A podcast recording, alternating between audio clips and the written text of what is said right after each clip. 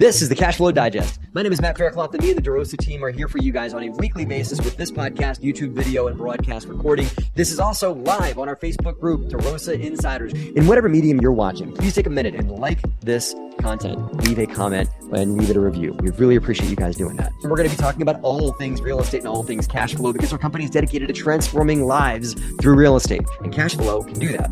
We're going to be talking about things that are affecting the real estate industry, news in the real estate investing world. We're also going to be bringing on guests that are crushing it in the cash flow sector of real estate investing. If you guys want to join and watch the show live, please go to Facebook and look up DeRosa Insiders and join that Facebook group where we record this show every Friday at noon Eastern. Hope to see you guys there. What is happening, to DeRosa Insiders community? It's Matt Faircloth. Welcome to the Cashflow Digest show. As like I said, my name is Matt. Our company, and maybe even a company you could work with, is the DeRosa Group, and we're a company dedicated to transforming lives through real estate. That's what we do. Is we show people how to do. We teach people how to do it. We help people do it that want to invest with us. Anybody that wants to do this, we're here for you.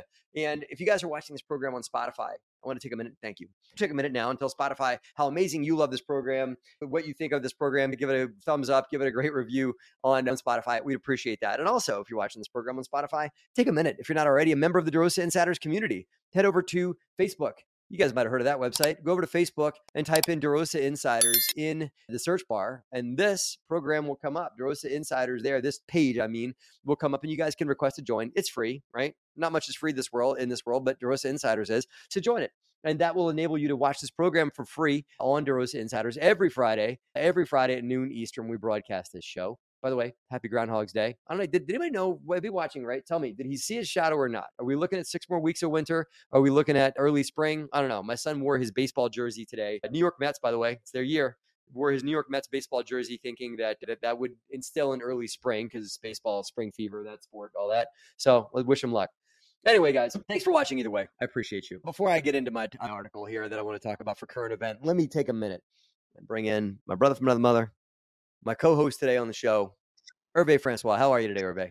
What's up, my man? Brother from another mother. How you doing? How you doing? I'm good, man. I'm good. I'm good. I'm good. You hoping for an early spring, or are you okay six more weeks of winter? I'm hoping for an early spring because I hate winter. I hate cold weather. I really Everybody does. Everybody does, really. People that claim to love cold weather are only saying that because they think that it makes them sound tougher. It's actually not true. No human being really likes cold weather because cold weather can kill you. You know, yeah. like you're in cold long enough, you will freeze to death. You're not gonna heat yourself to death in that, right. you know. But as long as you got a bottle of water, you're okay in hot weather right? Yeah, exactly. yeah, yeah, yeah, yeah. All the layers and the coats and ah, it's just too much. No, no, no, no, no. You got to keep yourself alive in cold weather, right? How are you today? Give me, give me some good news. I'm, I'm, I'm, doing all right. It's definitely, it's definitely winter time. Multifamily market feels cold. Feels a little it sure cold. Does. Right it sure does, man. Transitioning. Now that I got Hervé here with me, I want to talk about something. This is an interesting question, Hervé. A great article in, Glo- in, in Globe Street, uh, Hervé. Investors are still waiting for bargain multifamily deals, which begs the question: should if you're looking to buy multifamily today, Hervé, is today a good time? Like it is right now a good time to buy multifamily, or and I get you know forgetting about what DeRosa is doing for a second, we'll put that on the shelf and get to that. But if you're a, a newer multifamily investor, should you be mm-hmm. looking at deals right now, or should you? Oh, I'll just wait for three months or wait for whatever for the market to finish doing whatever it's been doing. This yeah. article says that a lot of people, there's a lot of money sitting on the sidelines right now waiting yes. for multifamily to finish doing whatever it's doing before right. they get in. What do you think yeah. of that? Yeah, I, I, agree with that article's reports and its findings. I disagree with those folks that are sitting on the sideline. Look, on back in the Wall Street days, they used to say, as I'm sure they still say, that oh, all the smart money's on the sidelines, all the smart money is in stocks, mm-hmm. all the mm-hmm. Smart in these bonds and so this is smart money and everything else like that. And a lot of times they're talking about institutional, the BlackRocks of the world and so on and so forth, Starwoods and everything else like that. I would say it's always a good time to be investing in multifamily, man. Yeah. It's always a good time, right? Rates we all know are going to fluctuate, supply and demand for apartments and so on and so forth is always going to fluctuate even more so depending on what city, what part of the country that you're living in, and so on and so forth. We know some of the transitions that took place in the Sun Belt versus the Midwest and Northeast last year, a little bit of that continuing this year, and so on and so forth. Man, listen, you got to be excited. You got to be pumped up to get into multifamily. I don't care if it's January, December. I don't care if we're dealing with 8% interest rates or 3% interest rates. It's not always about finding a good deal versus making a deal. That's why we're constantly involved, constantly looking, constantly mm-hmm. underwriting, constantly assessing where can we go ahead and make adjustments to the model that makes the numbers work. Obviously, not only for ourselves, but also for our investors, right? Within the motto of let's beautify this place to transform lives through real estate with helping our residents along the way as well. So it is a good time. It is a good time to be looking at deals. A few questions. Oh, for what you just said, because an uh-huh. interesting thing to unpack here, right? People are like, oh, smart money. As a as a stock investor, is it a good idea to just watch to see what BlackRock or some ginormous firm that's looking to put a trillion dollars or so, and not really, a trillion, but you know, billions of dollars at work, right? Is yeah. it is it smart as a small time investor, somebody that's looking to put a couple thousand dollars to work in the stock market, as most people are, even even you know 10, 15, 20, 40,000 dollars. Is right. it smart to do what the big dogs are doing to to follow smart money? Absolutely not. Absolutely Why? not. I agree with you. Why? Yeah, and, and that's whether you're investing, in my opinion, whether you're investing in stocks or you're investing in real estate. And the reason why it's not good to follow what the big dogs are doing, the big dogs will roll you over. They mm-hmm. can roll you over. Matt, it's almost like being at a poker table. You and I have been at similar poker tables in the past. I've said, I see how you play. I see how you play, right? And you go all in when the guy next to you hardly has a little bit left, right? He's like, ah, what's going on? What's going on? And he, he can't compete. He has no leverage. I can make him fold with my chip stack, right? It's, you can play like a big chip, and, and playing like a big whale at a poker table is easy because I can yes. use my weight to win yes. a hand. And if I got a yes. marginal hand and you got pocket aces, I can right. force you all in, right? No doubt. You know, Absolutely. and maybe I catch up real quick in that. And, and and that's and that's why it does not make sense to play like big money does. And so if there, and that's why I disagree with this article in some ways. If if if you're trying to put you know, a half a billion dollars to work in multifamily right now, yes, mm-hmm. right now is a good time to wait.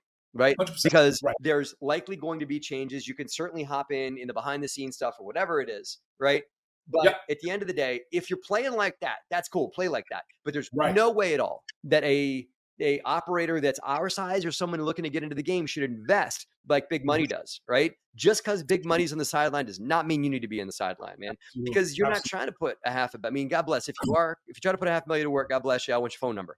You know. You know the, uh, yeah. One thing I also got. I don't mean, to interrupt. But One thing I also got to remember about about big money, right? Institutional money, so-called smart money, is that they don't need to bottom tick right? They don't need to wait for a complete crash to take place before they go ahead and, and dip in. Now, you may see a person that obviously like a Warren Buffett perform that way. The way he invests is very different than, let's say, BlackRock or Morgan Stanley or Goldman Sachs, right? He's an individual investor, but he's a very, very wealthy individual investor. Mm-hmm.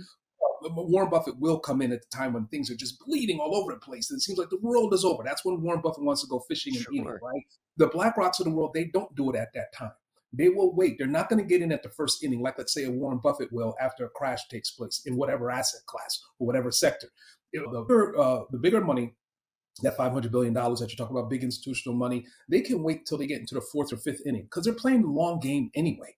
So bottom ticking for them doesn't matter. It's just a matter of getting involved. And then, like you said earlier, being able to use their strength, being able to use their yeah. leverage to then start moving things around the table. And that's what they're market makers, right? And that's yes. what I said. That's what I'm alluding to in saying, like, my big chip stack can make you fold, right?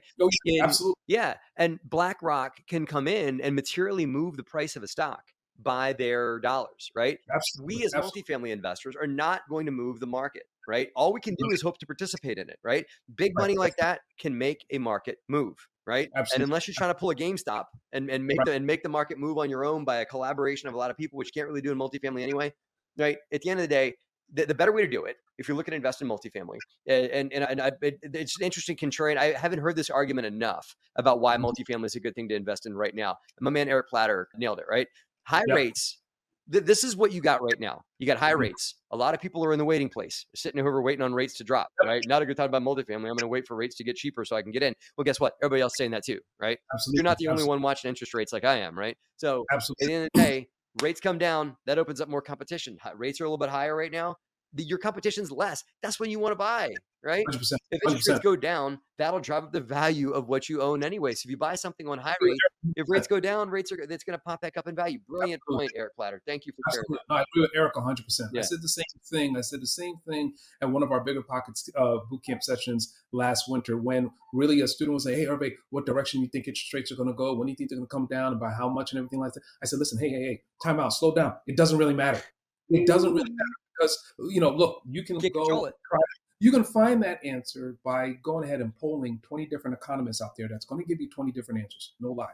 All I want to know is where's the money, more so than where the interest rates are going. Where's the money? If the money's on the sidelines, I want to be fishing. I want to be hunting. I want to be looking for deals because then I know I'm going to be submitting offers in a less mm. Competitive environment. I'm not going to be submitting offers and having to go ahead mm-hmm. and take my offer up by fifty thousand dollars or sixty thousand dollars. It's going to be moving the cap rates all over the place and so on and so yeah, forth. Yeah. So, so I I prefer it. I remember when rates were very very low, Matt, back just in 2022 particularly early 2022, late 2021. I mean, at that time, Matt, we were going in on okay, hey, call for offers. I don't, is, I don't want is, those days to come back.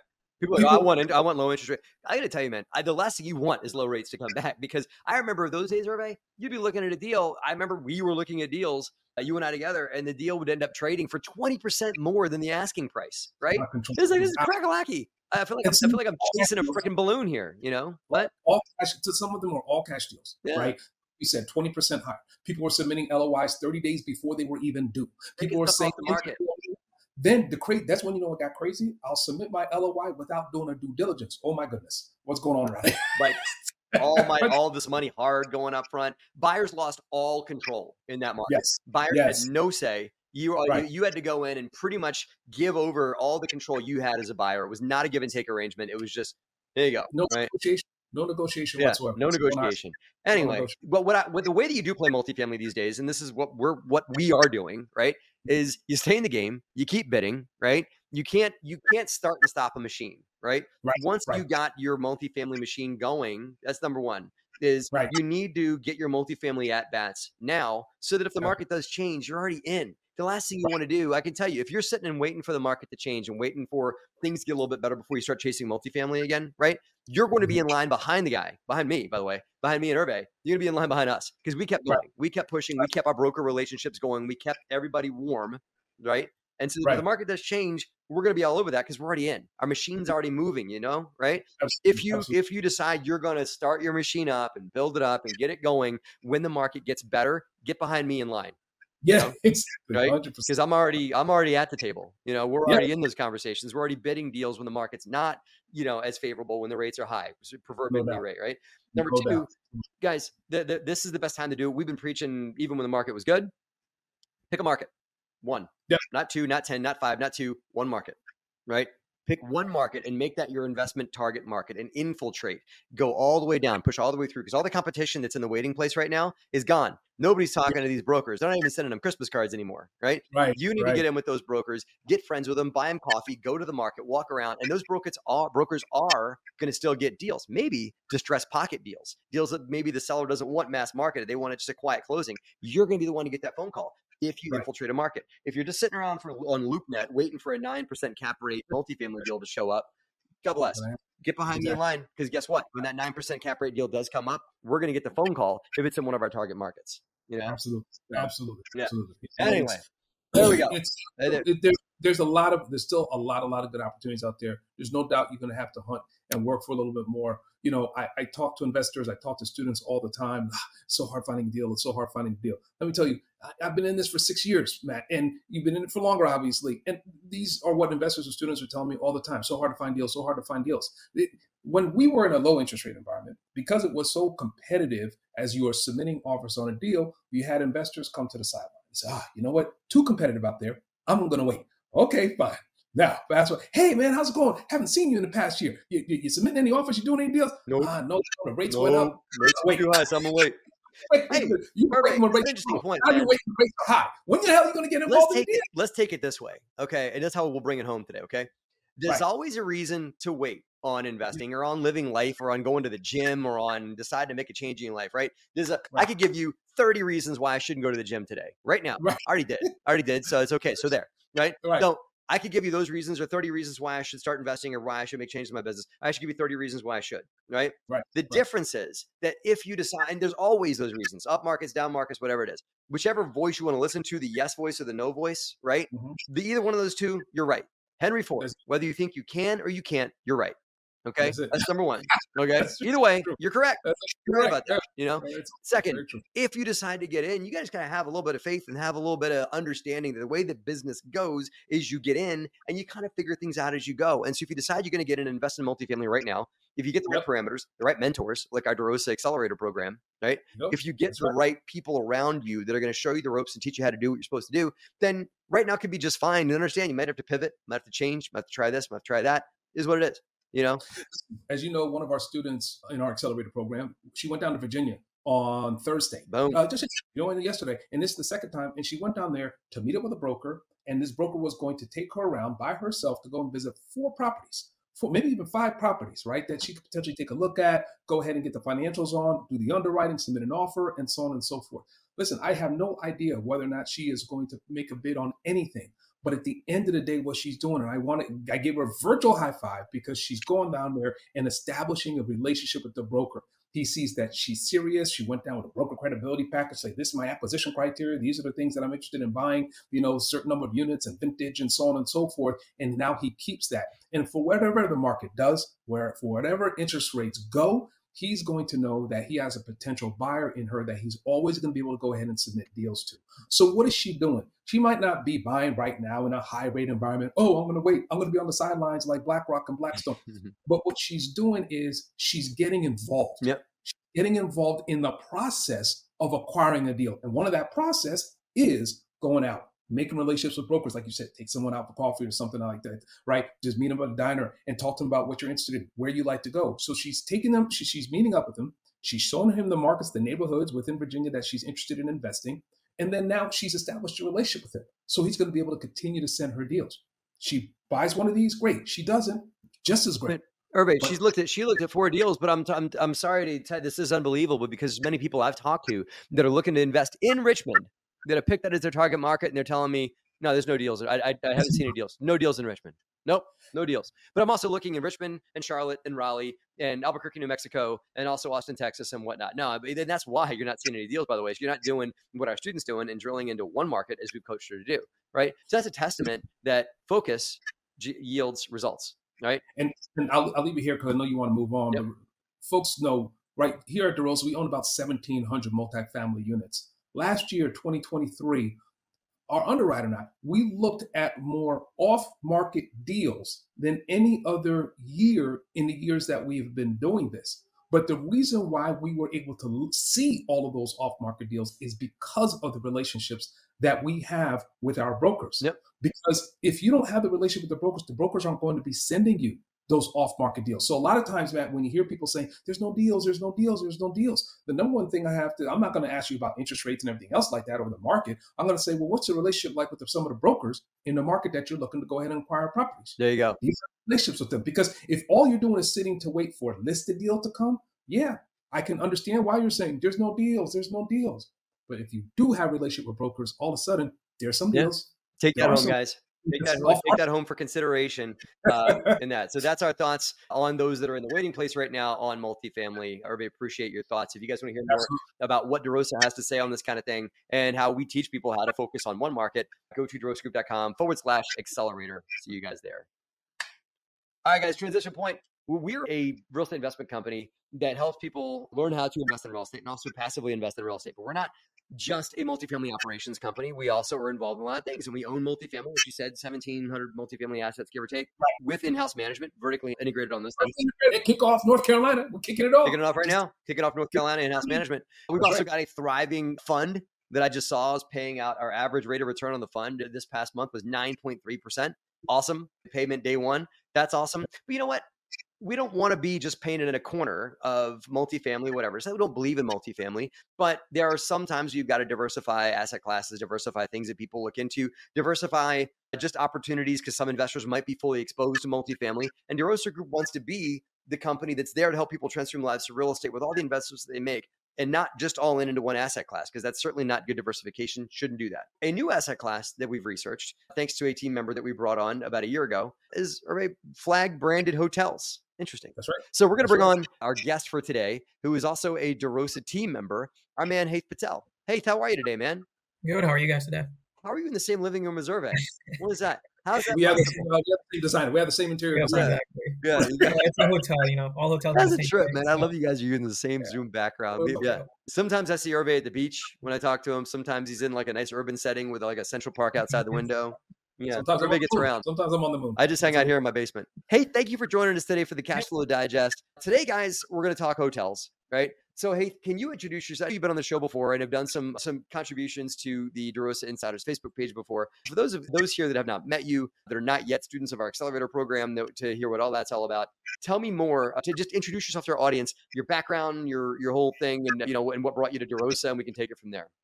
Yeah, so my background is I started in hospitality since I was probably 4, 15, 16 years old. You know, started all the way from desk, GM, asset management, property management it's all limited service hotels, so anywhere economy up to upper mid scale. So I worked at Super 8s, Quality Inns, Comfort Suites, Country Inn and Suites, and then also a Residence Inn, a Holiday Inn Express, and uh, TownePlace. So I've managed those properties and I've done acquisition and disposition and done full value add renovation. In the hotel, where we call them PIP, uh, property improvement plan. So done full blown renovations on four of these projects where we, you know, bought a value add project, did the full PIP, and then sold it off a couple years later once we stabilized the revenue. So that's my little background. And then I transitioned over to DeRosa where I focus more on the underwriting role right now. And you know, right now underwriting both hotel and multifamily deals. So we are we have a couple of criteria when it comes to the hotel world. Right now we're looking at specifically core assets in limited service, particularly Hilton, Marriott, and IHG products. So we have been underwriting. Last year we have underwrote about uh, I would say 100 deals in the uh, hotel world, along with our multifamily criteria. So establishing that space right now. Awesome. Awesome. Thank you uh, for sharing that. And Hervé, real quick, what are the stats on what we underwrote last year in multifamily assets? Yes. Like oh, wow. twos, I think, right? I mean, I, you know the number, but yeah, we were. Although there was the number of deals that we submitted LOIs on, and the number of deals that we underwrote. and The number of deals that we underwrote, hey, I believe we're like 230 change, something like that. Yeah, with hotel and both. Yeah, with both the acquisition, yeah, about 200 some, and then we submitted LOIs, and I believe it's like around 80, 82, 83, around that range. Yep. So about 230 underwritten multifamily deals that we worked on last year, submitted LOIs on about 82 to 83. Close donut, zero. Yeah. I even like donuts. You don't know, we don't like donuts. I hate donuts. I like donuts. I stay away least, from least favorite snack is donuts. I can't eat them anymore anyway. But I mean, it's like one of those things. Is like it's the worst, and I hate the term. I hate zero. It's like no, right.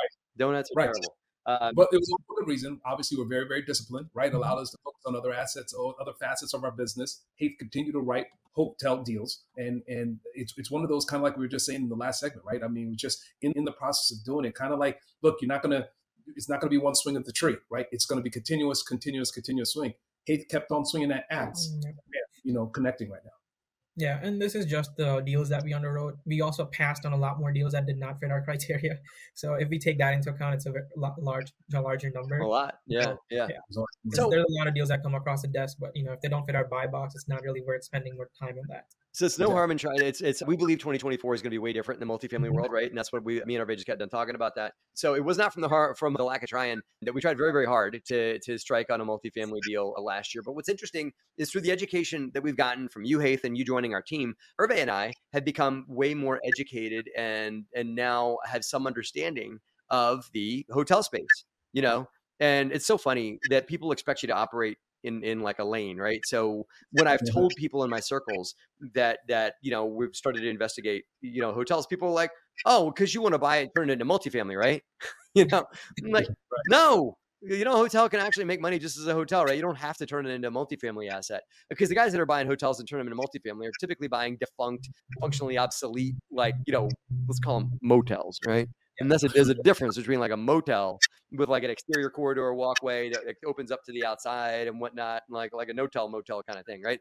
You can buy one of those that probably is functionally obsolete. People don't want to stay there anymore, but those could certainly turn into something else. What we're talking about that we got into investigating, we're going to talk to you guys about today about a potential investment that you guys should consider looking at, perhaps, is uh, you know something you would buy and keep as a hotel. It's somewhat similar, not the same not the same, and looking at a single family home as an investment, and then also looking at a single family home that you could buy and turn into an Airbnb, right? right? Maybe that's a similar correlation, not the same, but a similar correlation, right?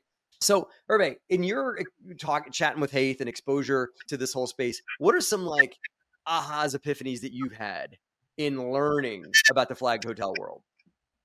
Yeah, listen, that's a good question, right? I had to go ahead and do a lot of research and a lot of conversations with Hait in regards to what are some of the fundamental drivers behind the hotel industry, what makes a good hotel investment versus multifamily. There are some similarities, there's no doubt about it, but there are some differences, right? Some notable differences. And me being in acquisitions world, so I focus a lot on the acquisition side. When I think about for multifamily, what makes an attractive market to invest in, and we talk about those metrics like population growth, job growth, median income, and so on and so forth. The metrics, some of the metrics are the same within hotel world, some of them are very different. What I learned in doing research, and again, conversation conversation with Hait is, believe it or not, it's proximity, proximity, Matt, proximity to highways, proximity to entries and exits of highways and things like that, right? There's no doubt the the, the, the, the level of activity, both economic and social activity within that nice bustling city has a lot to do with it, but truly the location of where it is, particularly by a major mm-hmm. highway, mm-hmm. there's a lot of trades going on, it's very, very important. Perhaps not so much as, let's say, we focus a lot on median income and median income growth in multifamily, not so much in, in, in, in hotel growth. We don't even focus a lot on population growth. Mm hotels as we do for multifamilies because again the primary focus is really that location. Listen we there are you know type c cities are still type c cities whether that's multifamily or for hotels. But you can see where a hotel can still perform in a type c city even though it's it's it's it's not a great bustling city. All that being said for our, if you want to call it buy box acquisition criteria, we're still going to first identify an attractive city based on some of those metrics. But then once we have identified those cities, we are 100% going to location, proximity to highways, yep. and so on and so forth, right? Then we learned a little bit more about, you know, in regards to the kind of debt that you could put on a hotel deal versus a multifamily deal. A little bit different there, but you know, a lot of conversations with the same folks and, and, and getting those loan quotes and things like that. Underwriting, Hait will tell you, the underwriting of a hotel deal, very different than the underwriting of a multifamily deal. When we think about multifamily, what do we think about? We want occupancies really, really high. 95. 95%. And we want our tenants to sign a one year lease minimum, right? Well, hotels, let's remember, right? We're talking about. They're not, they better not stay in your hotel for a year. Not staying in the hotel no, for a year. Yeah hotel for a couple of days and so on and so forth, two, three days, maybe into a weekend. We're not talking about hotels that are just dedicated to tourism or just dedicated to business, but it has a little bit of a balance and, and, and so on and so forth. And so now you're going to see occupancy closer to 60 to 65%.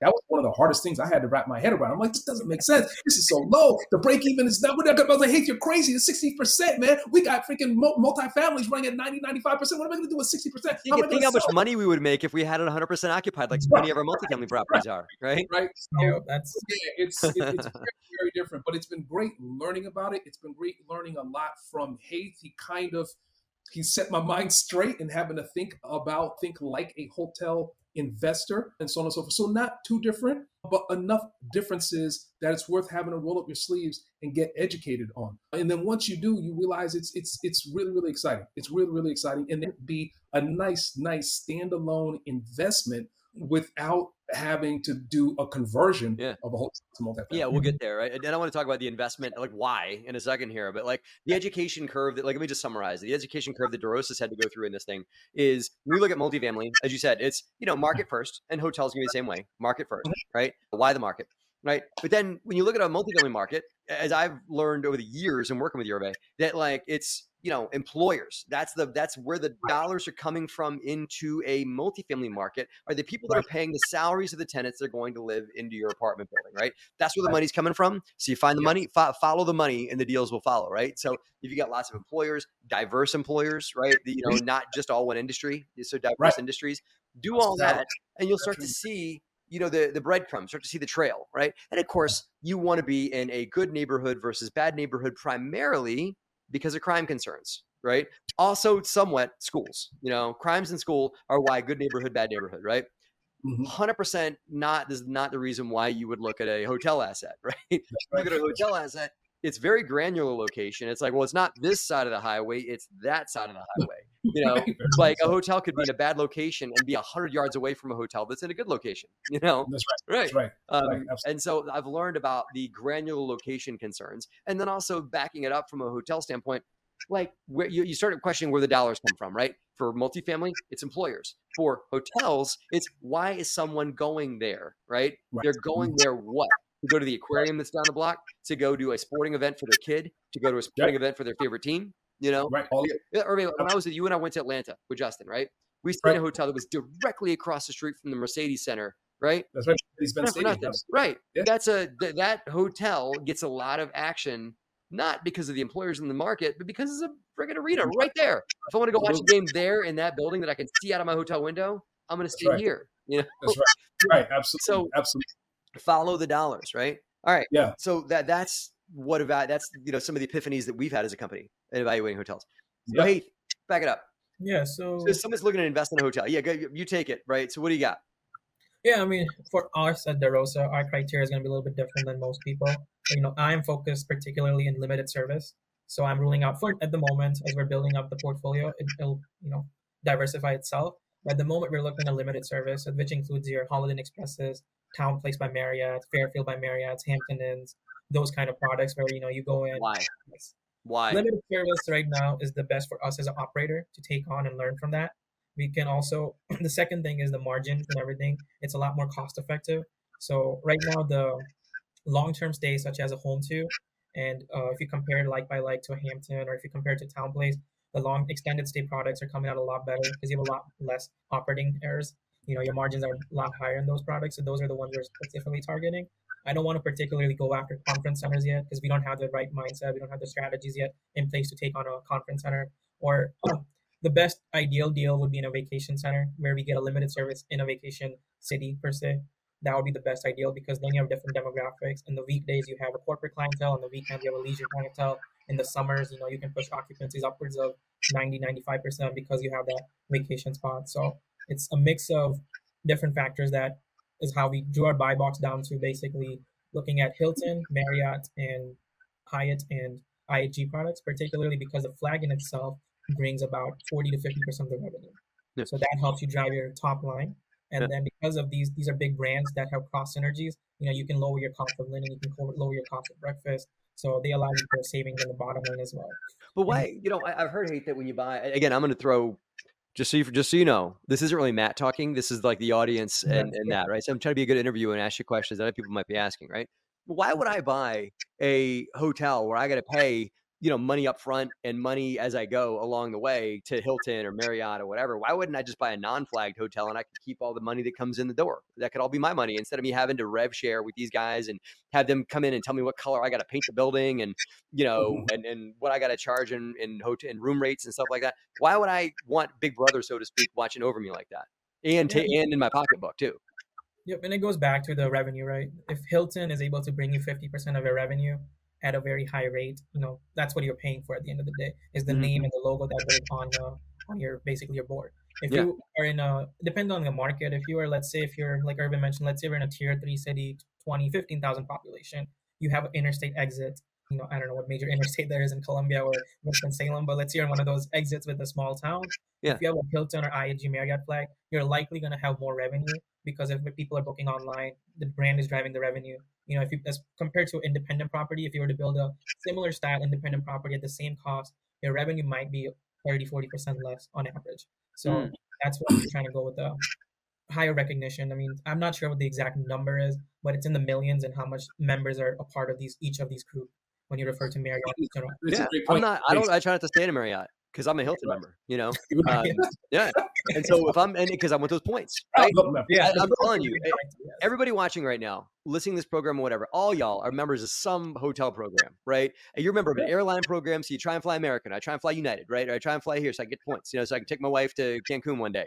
And, Right. you, and you're a member. Hey, but I got a buddy that's going to Aruba for spring break, 100% free because he's got. Hilton points, he's got the United points or whatever, and you stack them up and you get after it, right? If you're going to travel for business or whatever, you are likely going to try and gravitate your travel towards a brand that you've got a business relate like a affiliation with, right? These brands are very smart to do those loyalty programs, and it costs them what? You know, a couple hotel rooms every here and again to give you so that you spend all your money with them. That's a pretty good arrangement for them and for you too. It's a win-win. You know? Absolutely.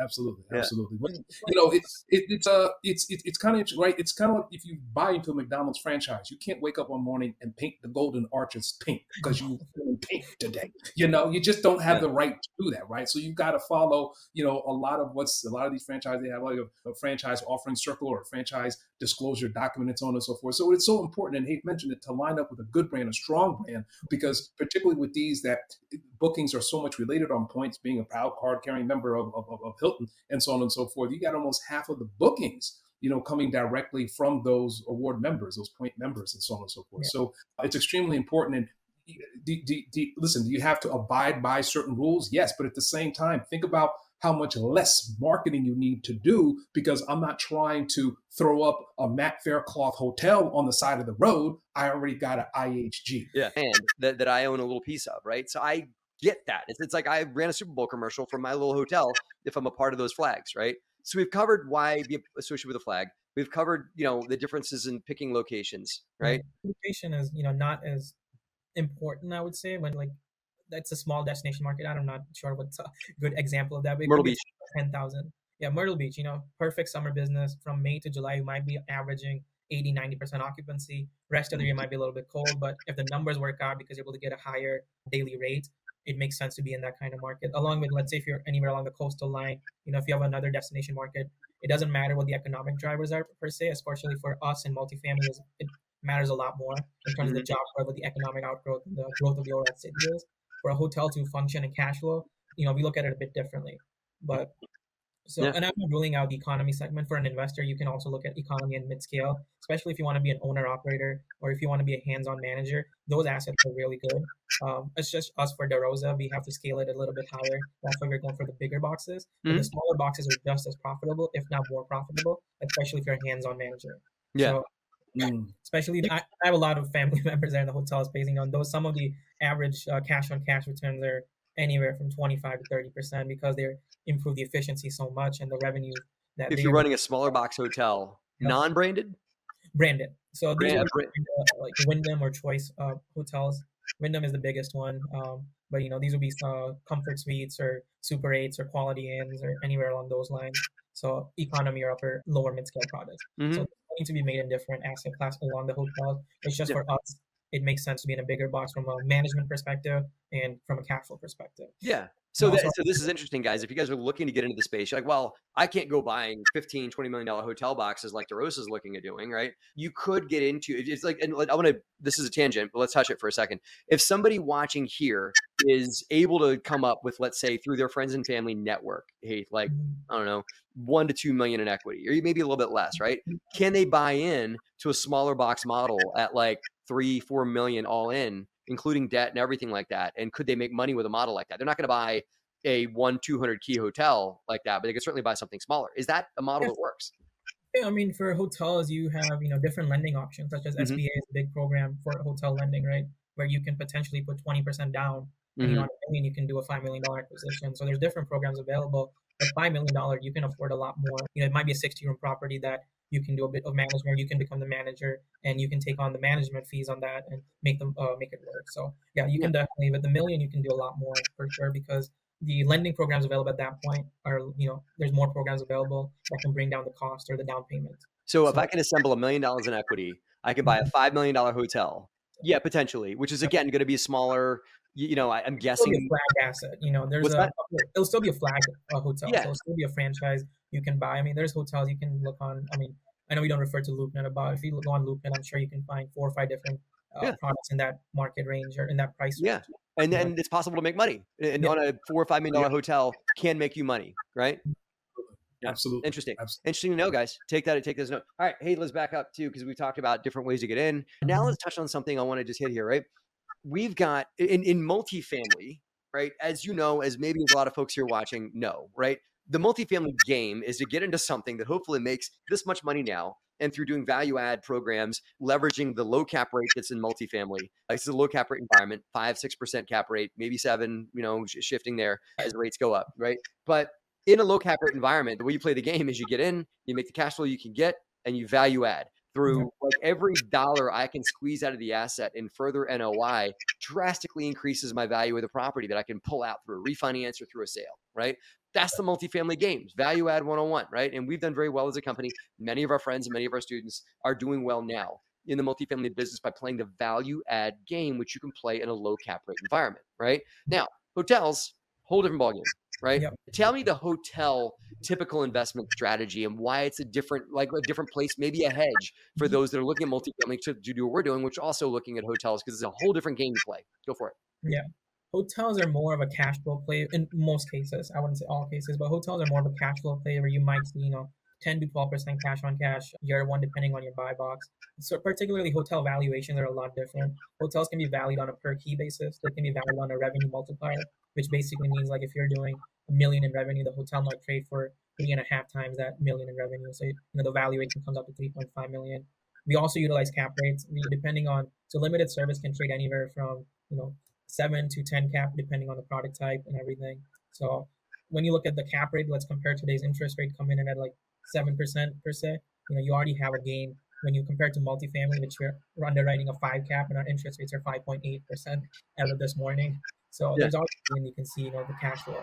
Yeah. So to say it differently, in multifamily, it's it's not unheard of to have the cap rate you're buying at, you're going in cap the day you buy the property to pretty much be mm-hmm. equivalent to your cost of debt, which is going to squeeze out a little bit of cash flow out of the property, maybe three, four cash on cash return. Whereas if you're buying a hotel asset, you've got a much higher cap rate, right? Yep. Which on the cash flow side is interesting. What's interesting on the other side of that is it's not so much a value add play because if you go and squeeze a dollar out of a if if I create a dollar to my bottom line in NOI, that's applied mm-hmm. to a lower cap. It increases the value of my building like this. Whereas if I push that dollar to the bottom line of a hotel asset, I get to enjoy that extra dollar in cash flow, but it's not going to push my value as much. It still does, but it's not going to push my value as much as it would in a multifamily. Interesting.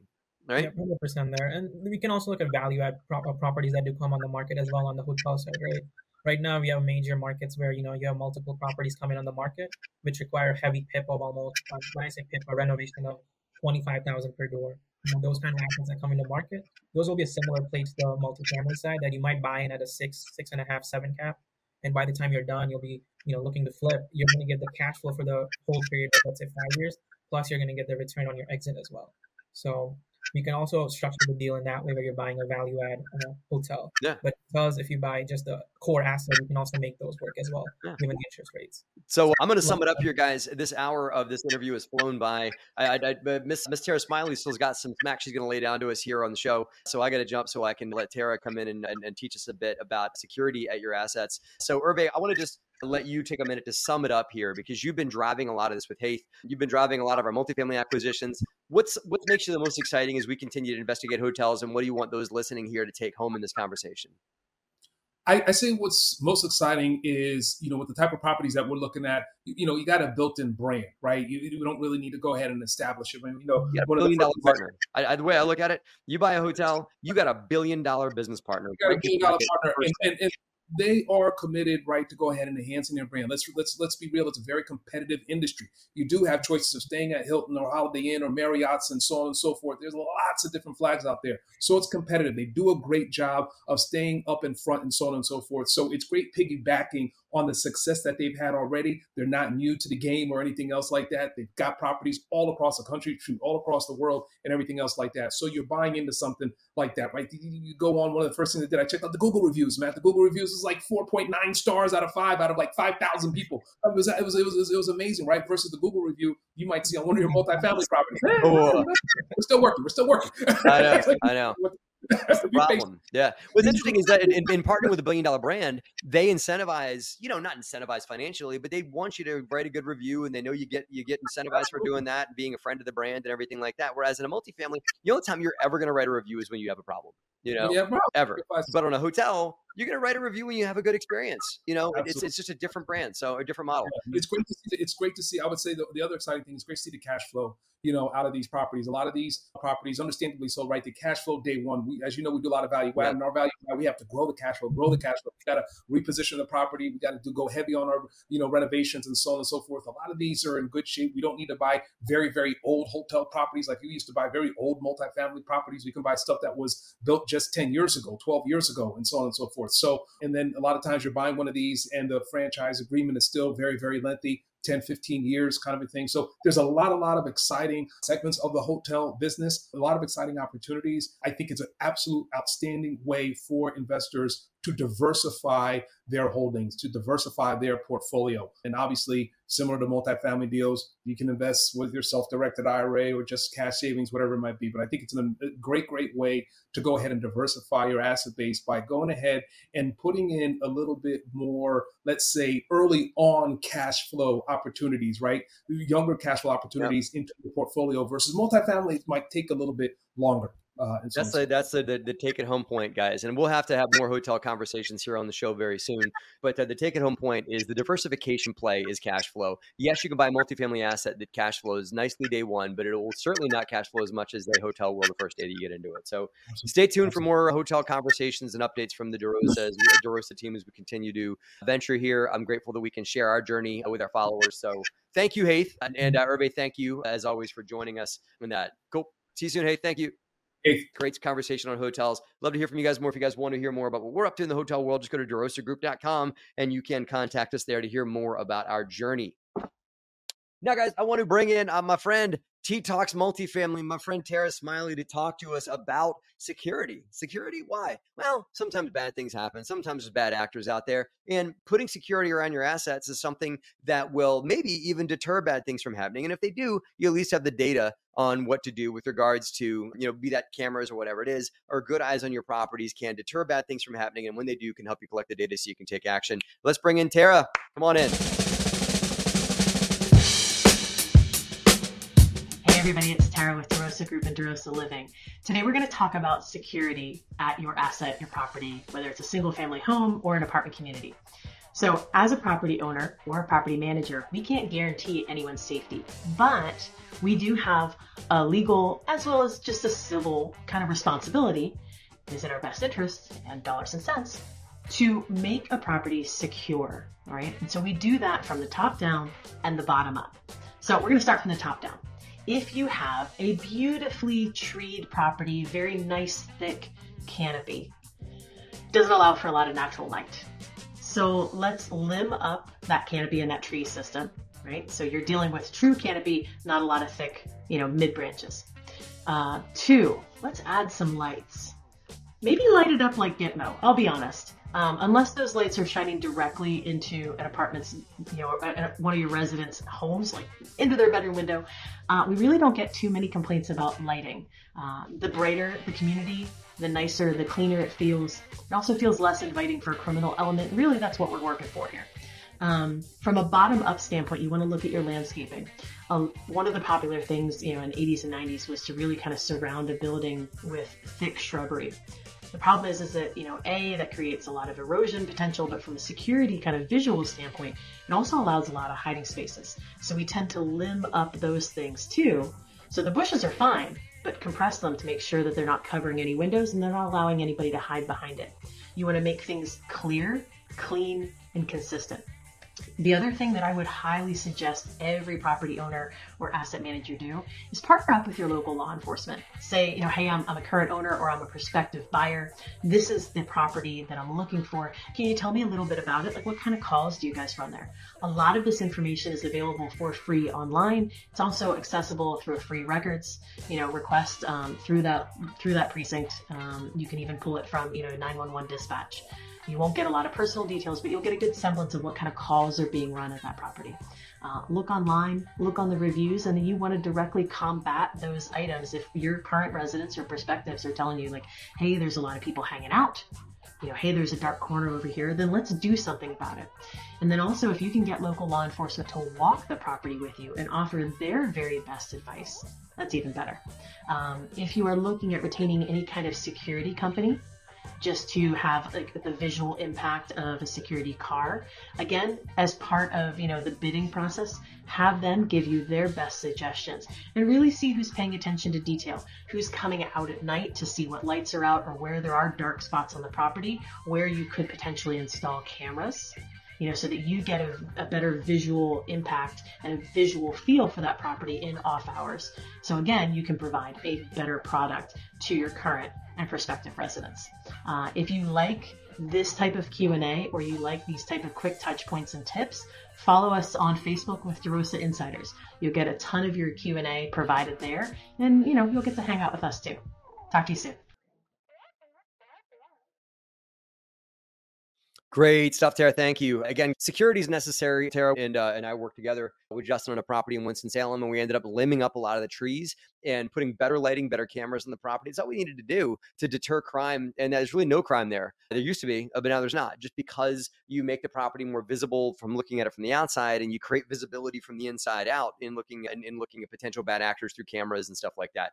Not that hard of a lift, guys. Even on a single family home, you can make these things happen. It just requires some intentionality. One last thing Tara didn't talk about: if you guys own any rentals at all, do yourself a huge favor. Drive past that rental property at night you will see how it shows in the evenings. And a lot of times, bad actors and crime and that kind of jazz happens at night, unfortunately. So go drive past a property tonight, make sure it's well lit, make sure it feels like a safe place, and figure out what you can do to make it feel more safe if it doesn't.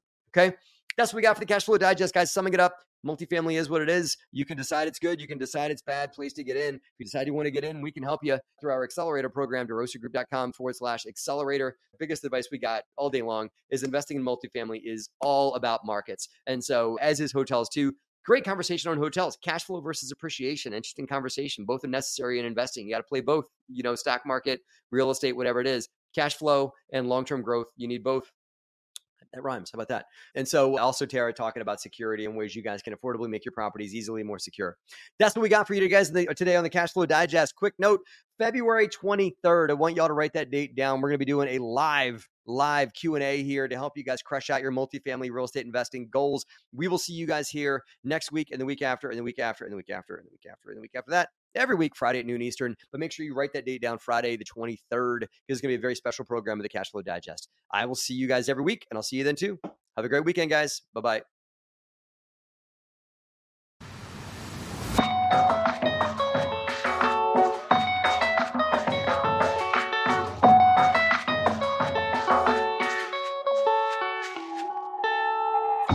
Hey guys, Matt Faircloth here. Thank you for listening again to the Cash Flow Digest. I really appreciate you guys doing that. If you guys want to hear more about what DeRosa Group has to offer, go to DeRosa Group, D-E-R-O-S-A Group.com, DeRosaGroup.com online. You can hear about all the great things that we offer from an educational standpoint and passive investment standpoint on our website. See you there. And if you guys want to join our online community, DeRosa Insiders on Facebook, where you can watch this program get recorded every Friday at noon Eastern, and you can come on as even a guest or ask questions on the show. We hope to see you guys on our online community, DeRosa Insiders. See you there.